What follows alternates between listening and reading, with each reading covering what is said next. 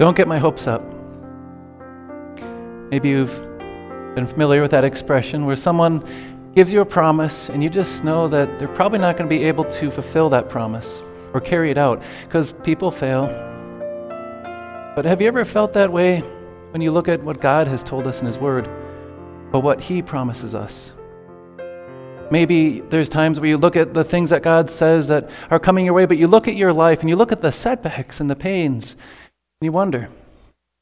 Well, that's what happened to a woman that we see in 2 Kings chapter 4, which we read earlier. As she looks at her life and she looks at what happened, how God took something away. He had said, Don't get my hopes up. And everything was lost. But she came, as we'll see, she came to understand and to learn that when God gives a promise, never a false hope. See, this woman was a only identified by her location. Location. She lived about 2,900 years ago in Shunem, a place in northern Israel, and she knew the prophet Elisha. She called him a, a man of God. And as Elisha was traveling, she noticed him and wanted to support his ministry, so she welcomed him to his home. And she even put a place on top of her house and, and built an extra room where Elisha could stay when he was traveling through. Now, Elisha had offered her some sort of support for all that she did, but she said, Nope, no thank you. My, my needs are met, everything is good. On further investigation, Elisha learned that he was unable to have a child, so he told her, Promise from God, you will have a son. What did she say? Something she'd come to expect throughout her life. Don't get my hopes up. But sure enough, she learned that when God promises something, it comes. He can and He will deliver on every one of His promises, and they never fail. He had a son. Only things didn't go as she might have hoped. See, there was a time a few years later when the son ran out to his father as they were out in the field with the reapers, and he started complaining that his head was hurting. So the father had a, a servant carry the boy back to his mother. And as the boy sat there on his mother's lap, he, he slowly, with his pain in his head, began to die. And then the mother faced what no parent would ever want to face. And after a few hours, there's her son as he begins to grow cold on her lap and in her arms. Her entire world was turned around her heart wrenching pain that she faced just crushed and changed her world. Her son was dead. Oh, and when she faced this, keep in mind, she was alone. She didn't have support, evidently. Where was the father who, who sent a servant to carry the son back? She was alone and her son died. And even after he died, it seems she was spiritually alone. He had set out and had determined to do something about this but her husband, he, he said, Why bother? Why would you want to go see the man of God today? It's not a Sabbath or a festival. Maybe you're familiar with that, with the spiritually single parent who has the husband who says, Why would you bother with talking to pastor or going to church today? It's not Christmas or Easter or even a Sunday. She was alone as she faced that heart wrenching pain and her world was turned around. He was in despair. Maybe this will happen to one of us where we'll find that there's something going wonderful in our life and we feel blessed by God, but then what happens when it's taken away? And what happens when you face that alone and you don't have the spiritual support? In fact, the, the people around you say, well, why bother continuing to call on God in prayer? Why bother continuing to worship Him when this is what He's given you? That woman, though she was in pain, she was not in despair. Despite the fact that she was living in a land filled with unbelievers, even the king of Israel was at this time an unbeliever. Despite the fact her husband seemed to be against her, she herself saddled her, donkey and set out to go find the prophet Elisha. Because she knew when God gives a promise, nothing can make that promise fail. So she made her way, and as we read, the prophet's servant Gehazi comes and finds out that she's coming, and Elisha knows she's in distress, but not what's going on.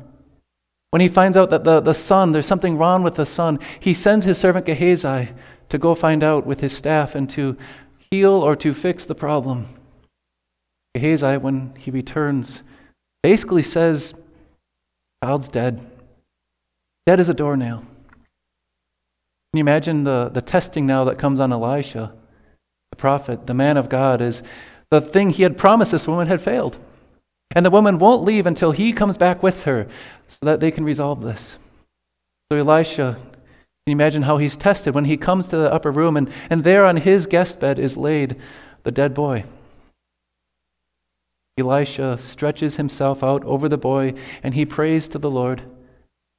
Nothing happens. He does it again and he's, he's waiting on God. Don't put my hopes up. Don't raise my hopes, the woman had said. But the Lord does not fail on his promises. And they learned that that day. The boy sneezed, the dead boy sneezed seven times. Seven signifying for us clearly that this was an act of God. Seven later would be the times that Naaman would wash at the word of Elisha, signifying this is God working on behalf of his people. The word of the prophet would be carried out, and the child was given back to his mother. Hold on to him who holds the power over death. Nothing can make his promise fail. Maybe at times we will have someone who will, like that, that woman's husband, try to tempt us to think that God won't keep his end or that God has somehow failed his promise. But how can God fail when he has conquered death? He has conquered the greatest thing that we confront, and that is against us. When we consider the working and the word of our God, he did far more to assure us that he holds the power over death. Consider also what we read this morning. There was uh, another situation where a person had died who was a friend to more than a prophet, someone greater than Elisha had come. And Jesus didn't hurry to try to heal him. No, he delayed. And this man wasn't placed on some comfortable bed on a rooftop. He was in the tomb. And He had been there for several days. But Jesus, noting that he did not even have to pray, but he said these words so that those who were around would understand and know he holds the power over death, spoke, and that man came to life. And the disciples of Jesus saw, just like the Shunammite woman, hold on to him who holds the power over death. That later on, as they would see and as we reflect on what happened to that man, Jesus, the only Son of God the most heart wrenching death of a son in the world took place as he hung on the cross. And yes, the, the Father was not present, but it was because the Father knew he had to let the weight of our sin on his Son. But what was the most heart wrenching death of a son was also the most world changing event, not only for that woman, not only for Lazarus and the disciples, but for all of us. He holds the power over death. Jesus rose from the grave, assuring us that whatever comes our way, whatever might crush our hopes, we might be tempted to say, Don't get my hopes up. But God keeps his promise. The Lord hears your prayer. The Lord works all good things, all things, even bad things, for his good purpose for you. The Lord will lift up the lowly. The Lord will raise you and all who trust in Christ from their graves. And someday, standing before Him, we will be able to say, Lord, we had our hopes up, and you kept our hopes alive. Because isn't hope simply faith, looking forward to what is to come? And how can God ever get our hopes up falsely if what is to come is everlasting life, peace, and joy as we hold on to Him who holds the power over death? Amen.